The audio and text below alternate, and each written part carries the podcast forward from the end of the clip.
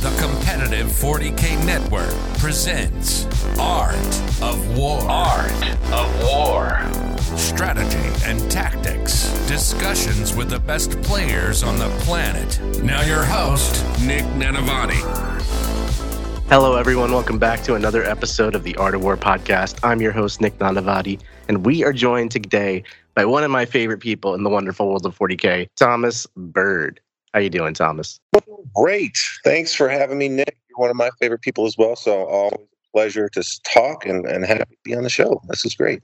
That's so sweet. So, for those of you who don't know the Birdman, I'm sorry for your loss, but basically, Thomas is the greatest human in 40K. And I don't mean just as a player, I mean, he's a painter, he's a hobbyist, he's a sportsman, he's an ambassador for the game, he's a community leader, he's a tournament organizer. What is he not? You know, he wears all of the hats, and he's just a great dude with a smile on his face for it. Throughout the years I've known Thomas, he has really developed as a player from like kind of winning some tournaments in the small scale and then going to go to the big leagues and get knocked around. And now he's really competing on the top teams. Uh, they're going to ATC. We're going to learn about his journey, getting better at competitive Warhammer, the people he's met, the communities he's helped along the way. Um, and that's going to be part one. We're going to talk about his growth and then how his ATC team plans to bring down the art of war. I don't know how that's going to happen, but he's going to try. And uh, he's going to try. Then in part two, because of course this is a part two, two part show, that's for subscribers. You can subscribe on AOW40K.com. In part two, we're going to talk about the actual preparation, the meta evolving around 10th edition in real time. We all have tournaments coming up on the horizon, and we're all in the same boat of what the hell is the meta. So, Thomas and I are going to have a fairly candid conversation about what we think is good, what we think is bad. And I think it'll be super interesting because the team format is so different to a singles format in that you get such a wider spread of viable lists. In singles, it's kind of like Eldar is pretty obvious. And, you know, maybe things that can't hang with Eldar just lose to Eldar. But in teams, there's only one Eldar player. You know, you got a lot of variety in terms of what's really good, what's really bad, and what's really sideways. So I'm really excited to have that conversation. You can join us on AOW40K.com for part two of that. But for now, Thomas, let's get to know you, Mr. Byrd. Tell me about how you got into Warhammer. So it's such a funny story. I, I don't know if you ever read the, the, and I don't even read it now. It's just funny. So I read uh, an arcade uh, or Penny a Penny Arcade, the comic online comic Penny Arcade, and uh, I was this is just fresh out of college. You know, I'm a 21 year old kid, you know, sitting here at my first desk job, and I'm just like bored with work, and I'm scouring the internet for something to pass the time, and I read this comic, and it mentions Warhammer. And when I was a younger kid, I had played a board game, and it had showed miniatures, 40k miniatures, and this is like way back, you know. And I'm like, I remember seeing those miniatures when I was a little kid, saying, "This feels looks really cool." And I remember reading the little pamphlet, like, "What? You have to paint it? No, I don't want to paint. This is terrible." And so that was, you know, 20 years later, I see this, or whatever, 15 years later, I see this thing, Penny Arcade. I'm like, Warhammer, what's that? Neil at the War Store. That was the the website that first popped up in the Google search, and he had a bunch of miniatures. I, I just bought the whole lot and just started collecting it. And I didn't know anybody who played Warhammer. I didn't know anything about it, but I knew I loved the miniatures. So I got got a bunch of Ultramarines. I painted them. There, there was nobody around, so I painted up another army so I could have two armies so my friends could come over. And you know, I tried to play this complex game that I never played before. That, that's let me cut you off real quick because like most people don't really get into Warhammer on their own and just like collect and collect and collect and then like don't have anyone to play with and try to teach themselves. They usually like like get in with friends or like have a community that they're joining. You took yeah. the opposite approach here.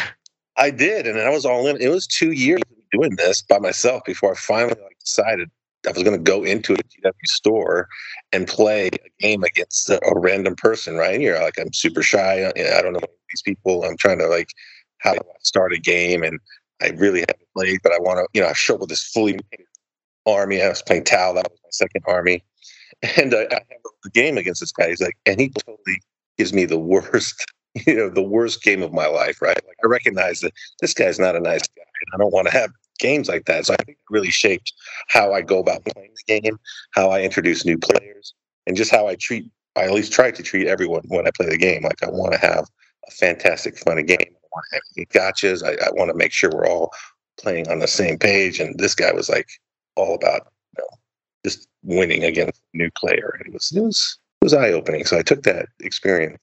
I didn't let it deter me at all. I'm like, I know this guy's no good, but I'm going to keep playing, right? So a lot of people, you take that experience and say, this isn't this is no fun at all. I'm not going to do it. I, I, I was hooked and it was enough to empower me to go. So eventually, I I met some good people, and they brought me into their circle, and we are, you know. That's really awesome. And honestly, it's one of the things that really stuck out to me when I met you is just how inviting and how welcoming and kind you were. Like your approach to life, I suppose, is very much translates to your approach to the game. And I think it's really, like you said, very easy for somebody to go to their first GW store event or game or whatever, just any local store, and play a random person and have a bad experience, especially if they're gotcha hammer, just like try and take advantage of your lack of knowledge or any of that stuff. And like, for what purpose? You know, to what end? And then they get you as a player could very easily get dejected and like this game sucks. I don't want to play people like this, and then just quit. So the fact that you like literally didn't and decided I'm going to create a different type of game culture around me, that's amazing. What brought you to doing that? You know, I, like I, when I get a, when I get passionate about whatever it is that I'm passionate about, I'm like all in on it, right? So I don't think that anybody could have dissuaded me because I was so hooked on the lore, the models, the, everything about it that you know I was be determined if uh, if this guy's not going to give me a good game, like you said, I'm just going to go find somebody else, and then you know by sheer force of will, if I have to, I'm, I'm going to make it uh, make it fun for everybody, right? So that's kind of how I uh, approached it. And we have a big you know community here where I'm at in Atlanta, and uh, I'd like to say that uh, I'm I'm kind of part of the central part of that. So like you know my passion kind of expands to everybody that I try to play with. So. Yeah, I've definitely noticed that you're kind of like a center hub for an entire gaming group of people that are all, in my opinion, really awesome people, really solid gamers. So that's amazing that you brought that together. One of the things that I found, and kind of inadvertently, is that through years of doing this podcast, I'm interviewing people who are typically very good at this game, winning tournaments and doing stuff like that. And then I often ask them these questions about like how they got into the game and more about their personal life in relation to the hobby. And it's a common trend I find like people elevating people, people being community leaders, people being good beacons and ambassadors for the hobby, also being good gamers in terms of play skill and generalship and all that, and winning tournaments. Do you think there's a correlation there, or is this just like the type of person that wins tournaments also is a community leader? Like, is this coincidence? What do you think?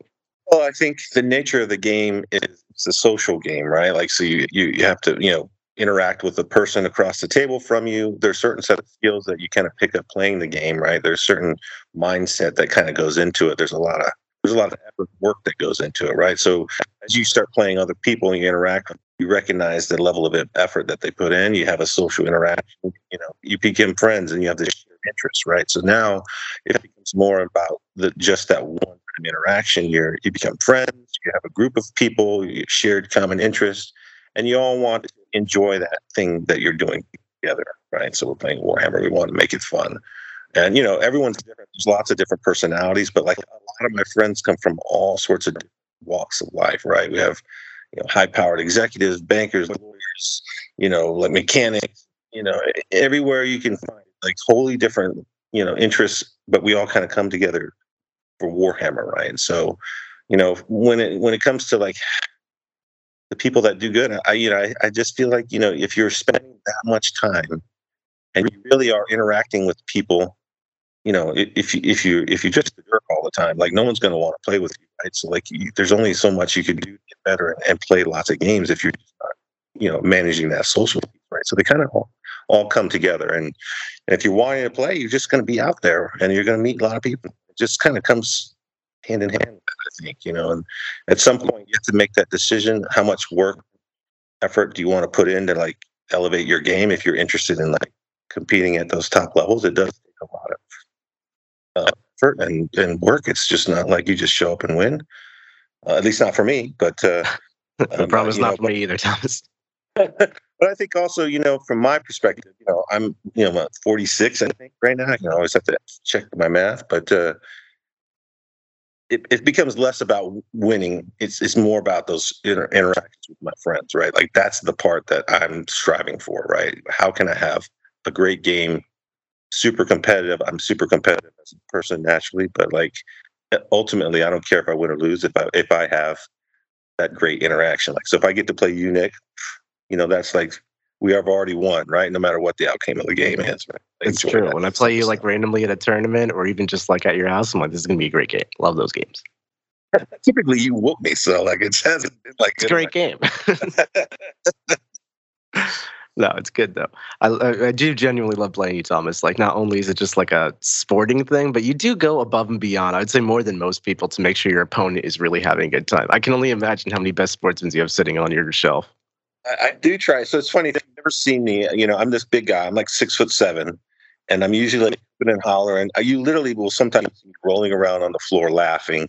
You never know if I'm winning or losing. You know, because I'm just you know being a goofball and having a good time. So it's I'm usually pretty animated about it, and I try to make sure my opponent is having a fun way, you know, the other. So it's it, I try to make it fun. It's funny because when we play my friends, you know, every day, right? It's it's not the same because they know how I am, how they are. We we know our, our little buttons to push and not, and we're all talking trash to each other. So when you play a new person or somebody you don't really play often, the interaction is a little bit different than when you play with your friends every day. So it's it's funny to kind of see the the difference because they're like, man, I, how, do I get that guy to play? You're not like that at, at home when we're playing in the basement. So uh, it's funny, but uh, I, I think a lot of people um, you know, that's just a natural human thing. They get more comfortable with people they've met a bunch of times or friends with. You know, those, the people you regularly play with, you're going to play with differently than a total stranger for the first time in a tournament.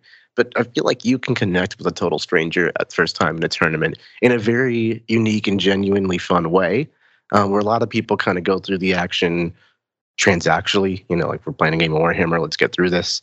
Um, yeah. And sometimes you make a really great friend there, but not every time. And obviously, you're not going to be friends with every single person you run into, but there's definitely a ratio here. And Thomas, you make friends with a lot of people. What what is that process for you? How do you do that?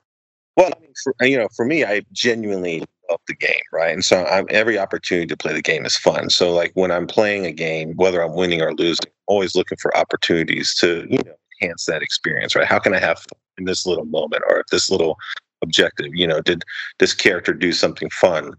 And uh, in the concept of the game, right? Sometimes you're just you're going through the motions, or you're just the math, or you're doing the things. But like you know, you try to build into these these scenarios opportunities for fun, right? Maybe the dice go crazy, or maybe you're like, I'm going to make this long charge, and it happens, and you you know you you build it up, right? So there's this narrative of expectation, and it's kind of like I've been told you're getting on the roller coaster, right? Of like highs and lows of all these things that are going to happen, right? Because we'll all like, I need this on the dice to happen, or you call this dice when it does happen, right? So like, well, you know, you just you just try to and you cue off your opponent, right? Like so you try to you know build scenarios for them, like so then you know they're participating in the roller coaster ride with you. You want to be riding the roller coaster by yourself, and then when you know you celebrate their successes and when it doesn't go well, and you try to manage that, right? And some people have a, a more high tolerance for that. So like, you know, if they want to just their game and they're not really participating, you try to get them to, but you know, it's not a forced thing, right? We're, we're trying to enjoy this together, right? And it's kind of just as you play somebody, you kind of get a feel for the temperament and their personality, and you, you try to draw out the parts that you know where they're having fun.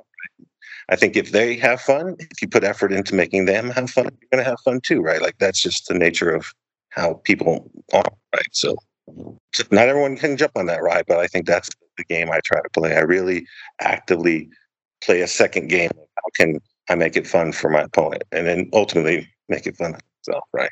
So, how do you reconcile that with also competing? Obviously, you are very into the hobby and the community and making that actual connection with your opponent and you put that first and foremost clearly but you're trying to win this game. And like sometimes going for that long charge or making this moment cinematic or hype it's not conducive to a tactically sound strategy. Like oftentimes the best path is chilling out and not doing too much exciting stuff and just camping on your points something like that. How do you balance that?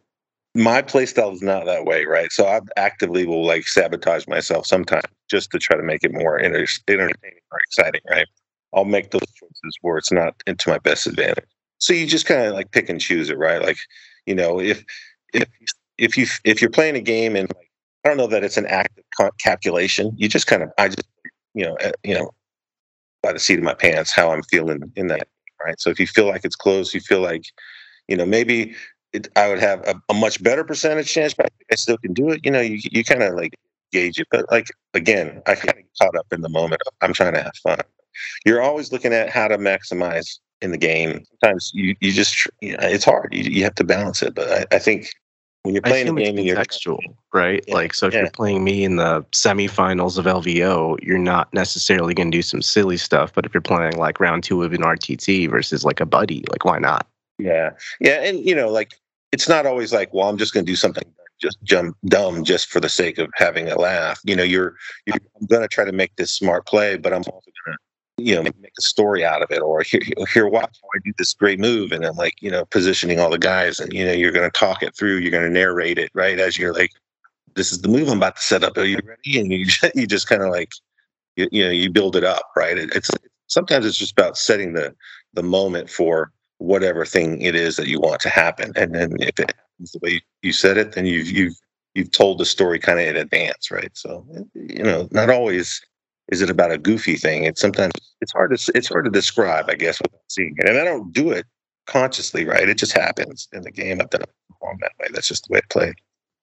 Interesting. So most people don't. I've never had anyone describe that as like an attribute to their play style. From a strategic standpoint, what would you say your approach and standpoint and st- strategy to the game is? So I've been playing Ultramarines for forever and ever. So I think most of my play style kind of lends to way to the way I do play Ultramarines. Um, and that's kind of like I'm very much character oriented army. I love lots of characters, giving out buffs. Um, I love. Uh, I, don't like losing models. I, I, don't like losing models. So I'm like I'm all attached to my individual guys. These are my buddies, right? I call them. Don't hurt my friends. And I used to, I was I played Votann for a while there, right? So I definitely like. I would always make jokes about if you hurt my friends, then you would get a judgment token, right? So don't don't kill my friends. So it was. It's always about armies that are like durable um, or elite. You know, you know that's the kind of play style I'm very conservative at. I don't I don't really have armies that are super fast. It's just plotting. I'm going to you know micromanage this movement. I'm going to shoot you and fight you to the best of whatever this army build is. But it's it's kind of very precise and tactical in, in that kind of sense.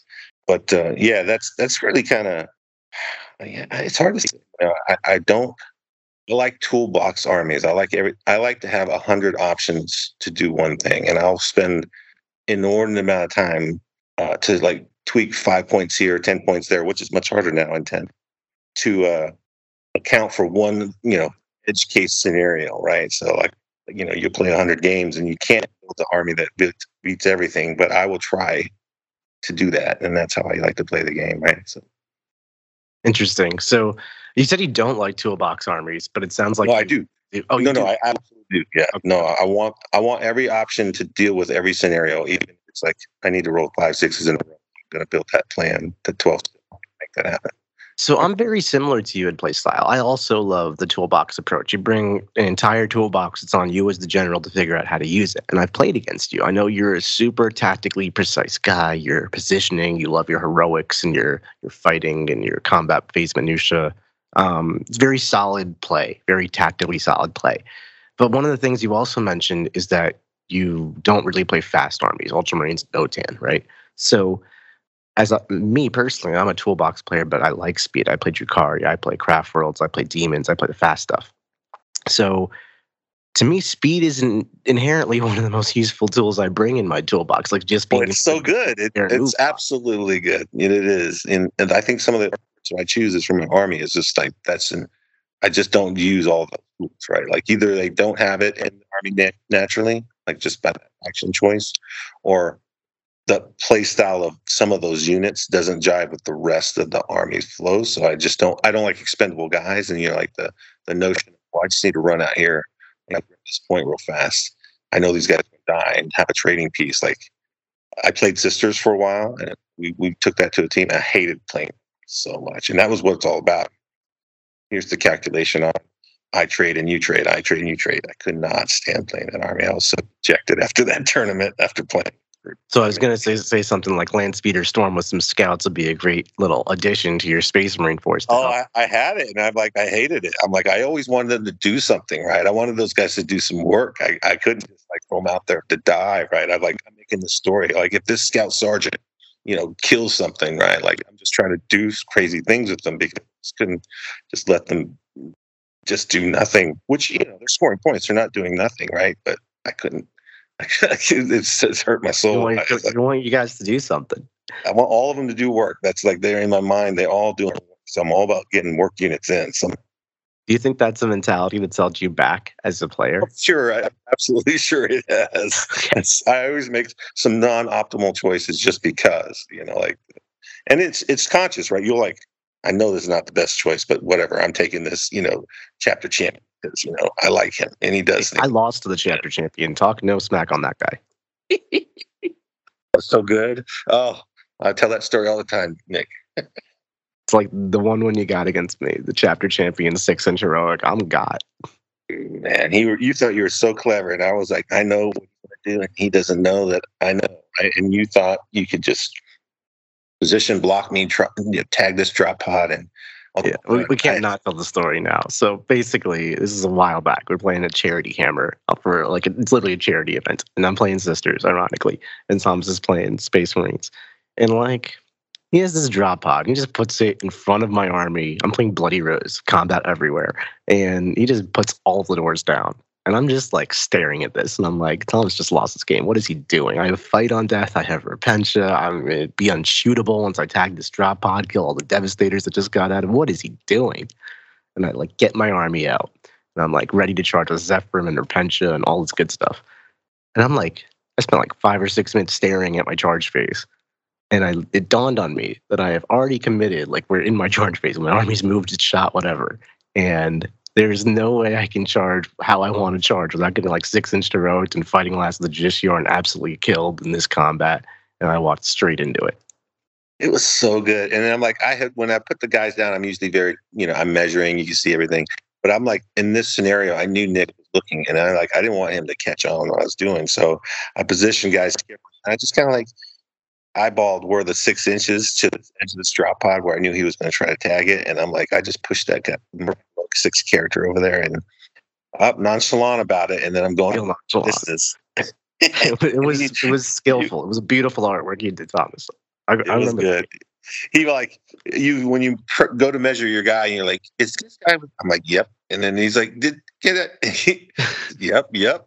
It's happening. Are you still going to charge it? He's like, "I, I have to." And I'm like, "Oh, great." he's like, That's "Can you fall back and charge?" layer. And I'm like, "I can." You know, so I was able to charge. I tried to charge, you know, Celestine right after that. So it's funny. I, I made this. This is the moment, right? Like, so we build this up. We're talking all this stuff. This dramatic tactical thing happens. I, you know, and it wasn't like I got you. It was, it was like, you know, you you got caught off guard, and then this play happened, and I I underestimated your defenses. I mean, honestly, just like And then I'm like- to it thinking these are Space Marines, whatever. Yeah, and then I'm like, all right, now this is what I'm going to do and I'm going to fall back and charge, and I'm going to charge Celestine, and I'm going to move these guys, shoot, and all this thing is going to happen. And I fail like the six inch charge, right? So the roller coaster has happened, right? So I've had this big moment with the heroic. I fall back and charge. Now the momentum's building. Then all of a sudden the fo- the bottom drops out, right? And I fail the charge, a six inch rollable charge into Celestine, and you know it was all supposed to, you know, happen to plan, you know. So I ended up pulling out that game, but like it was so much crazy thing that, that was back and forth, which, which is what I love, right? Like all the things that were we were laughing and talking the whole time back and forth. Every dice roll became this critical thing. And so die so that I could charge you with the champion, kill yours twice, you know, like oh yeah, you love it. That was a very fun event. So I want to bring us back to kind of your play style and how you approach the game and what that means. So you're on this team for ATC Pro Tabletop. What's that about? Yeah, so Pro Tabletop, that's my company. Uh, you know, me and Brad and a other guys, we started this thing up way back when. You know, we, you know, I think you know all about it, right? We, we had that big tournament. It's been a while now, the Atlanta Open, where we had ten thousand dollar cash prize, right? We had the whole full broadcast. I was in the announcers booth. We were, played the finals yeah, UNC's, right? That was like before you guys started up Art of War. That's kind of like the, the like the- months before. We were like planning to at that time. that was like the impetus to kind of really, you know, you guys, you know, we got you some sponsorships after that. And y'all had the fantastic game. Like it was like you couldn't write that script any better. Like super competitive, super sportsmanship. Like it came down to the end. It was a great game to watch and commentate. But anyway, so we had that big tournament. And uh, you know, as again, we love Warhammer.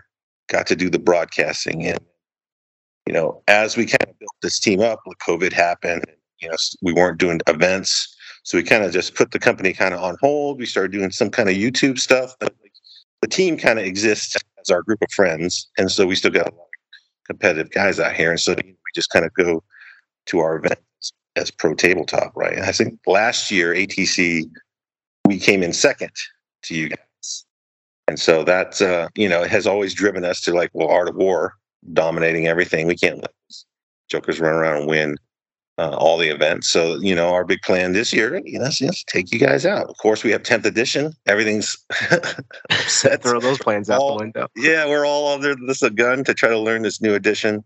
Nobody knows exactly what's going on and and how we uh, about it. But yeah, that's the plan, right? So we have this big team. We're very competitive, um, and we want to we want to right. You're, we're, we're hungry. We've got a lot of guys that are looking to dethrone the hard war guys. So it, it's, it's fun. And your team is pretty diverse this year. You've got people coming in from Europe. You want to walk us through who the team actually is? Yeah, so it's it's me and, and Brad Brad Weir. He's you know one of the main guys behind Pro Tabletop. Um, we have uh, Joe McMillan. He's he's a local guy. Um, he went, I think. So I I wasn't able to make the team event in New York, but he went up on the Pro Tabletop team and they won the event in New York. Uh, we have Nassim. I'm going to butcher his last name. Fucini. Fucine. Like he's a he's a great player from Europe. Um, Arn, which is on our team last year, he was also from Europe. A great player, uh. He's he's not able to make it this year, so we we picked up Naz, and uh, boy, that guy is a handful. He's a great player. He's young. He's he's That's he, he gets a lot of games. He's the guy that's playing six games of uh, TTS every day against all the things. So like he knows um, a lot about all the different factions. But it's interesting his, his insights and his takes because he plays a lot of WTC, and so their their mindset, their terrain format doesn't always translate to the American side. So we always have back and forth the arguments about what how that works here versus there. So it's always good conversation with him about how things work. So You have a lot of team experience on there. Like obviously you've been adept on teams for a while, and then this team is now playing on Team England. And then who is the fifth member? I'm sorry. it's Jaime Paris. You you know you, Oh, Jaime, Jaime Paris. of course. I just missed the he's name. on the yeah he's he's you know I mean, if you don't of course he is uh he's he's from spain he's a great ambassador of the game as well first time i met him he was actually showed up at our local store he was going to georgia tech uh, i'm a georgia tech grad he he came up and he said hey you guys uh, want to play a, a game and we're like new guy i'm like hey absolutely sure man um, he said, "Well, you know, I, I want to play a competitive game. Do you guys play competitive games?" And it's Damien and I that were sitting there. And we looked at each other, and I'm like, "I'm not sure how to answer this question because I'm like super Mister Competitive." And I'm like, "Yeah, yeah, we play competitive games. Yeah, we, we, we'll play." I'm like, "Well, what you got? What you playing?" He's like, "I'm playing Ultramarines," and so I knew right away we were going to be buddies, right? So we played, and I, I'm like, "Well, I have Ultramarines too," and I just, I put Jaime through the ringer during that Ultramarine, Ultramarine battle. So we. uh naturally became fast friend. He's jumped up and he's a fantastic player. Like he he's way better than I am. Um, and and uh, he's you know on he's on he's going to the teams USA right. Like he's he's he's doing all the good stuff, man. So it's great to have him on the team. He's doing his masters in Boston, so he's not local here anymore. Get to play as many games together. It's always great to see him. And, and we get a pretty stacked team. So I, uh, I mean, that, that team is really stacked. You guys are bringing your A game. I'm excited to talk about it. So, um, basically, we're going to talk about, I guess, what you guys are thinking in terms of the meta and team comp. And, you know, I'll share my secrets. You'll share yours. Why not? And uh, it's all the Wild West with 10th anyway. So, Yeah, we're Uh, back away from it all changing, right? Like who knows if they're going to right. I mean, what I tell you today is going to change in two weeks. I promise. But um, it's still pretty awesome. So I hope you guys enjoyed this part of the conversation with Thomas Byrd. Thomas is a great guy, great ambassador game. You can hear it in the way he carries himself and the way he talks about the game that he puts his opponent first and really puts that sportsmanship up there. And that's absolutely why we got him on this episode. It's one of the biggest mantras that Art of War tries to embody is, is sportsmanship and being a good ambassador for the game and playing the game in a sporting, gentlemanly way. Um, no gotchas, nothing like that. And Thomas is really just like perfectly exemplary of that. So, Thomas, thank you so much for coming on. Oh man, my pleasure, Nick. Always, always great to talk with you. Yeah, always. So, I know this episode maybe not as Warhammer technical as we typically have on the show, but fret not my War Room subscribers and my Art of War patrons. For those of you who are subbed on AOW40k.com to get access to part two of the show, Thomas and I are going to get deep in the technical jargon of this game. We're going to go straight into uh, what we think is good, what we think is bad, what we think the meta is, what we're designing with our team comps, and like why, you know, the ideas of defenders and attackers and that team environment, the different jobs that different factions have to play in terms of how many points they score. There's so many factors to the teams, especially in a wide open meta like 10th edition. Uh, so I'm super excited for our part part two of this conversation. Even if you're not playing in teams or don't have interest in that aspect of it, you will certainly get a lot by just following the meta conversation because it's going to be so inclusive of what all the different ideas are in the game. So definitely join us on part two. It would mean the world to me. It means the world to us to keep producing this show for you. We are on episode 196. That's so many episodes. It would not be possible without all of your help. Thank you so much, everybody, and we will see you later. Like what you just listened to? Check out Art of War Down Under and Art of War Unbroken on the competitive 40K network theartofwar40k.com.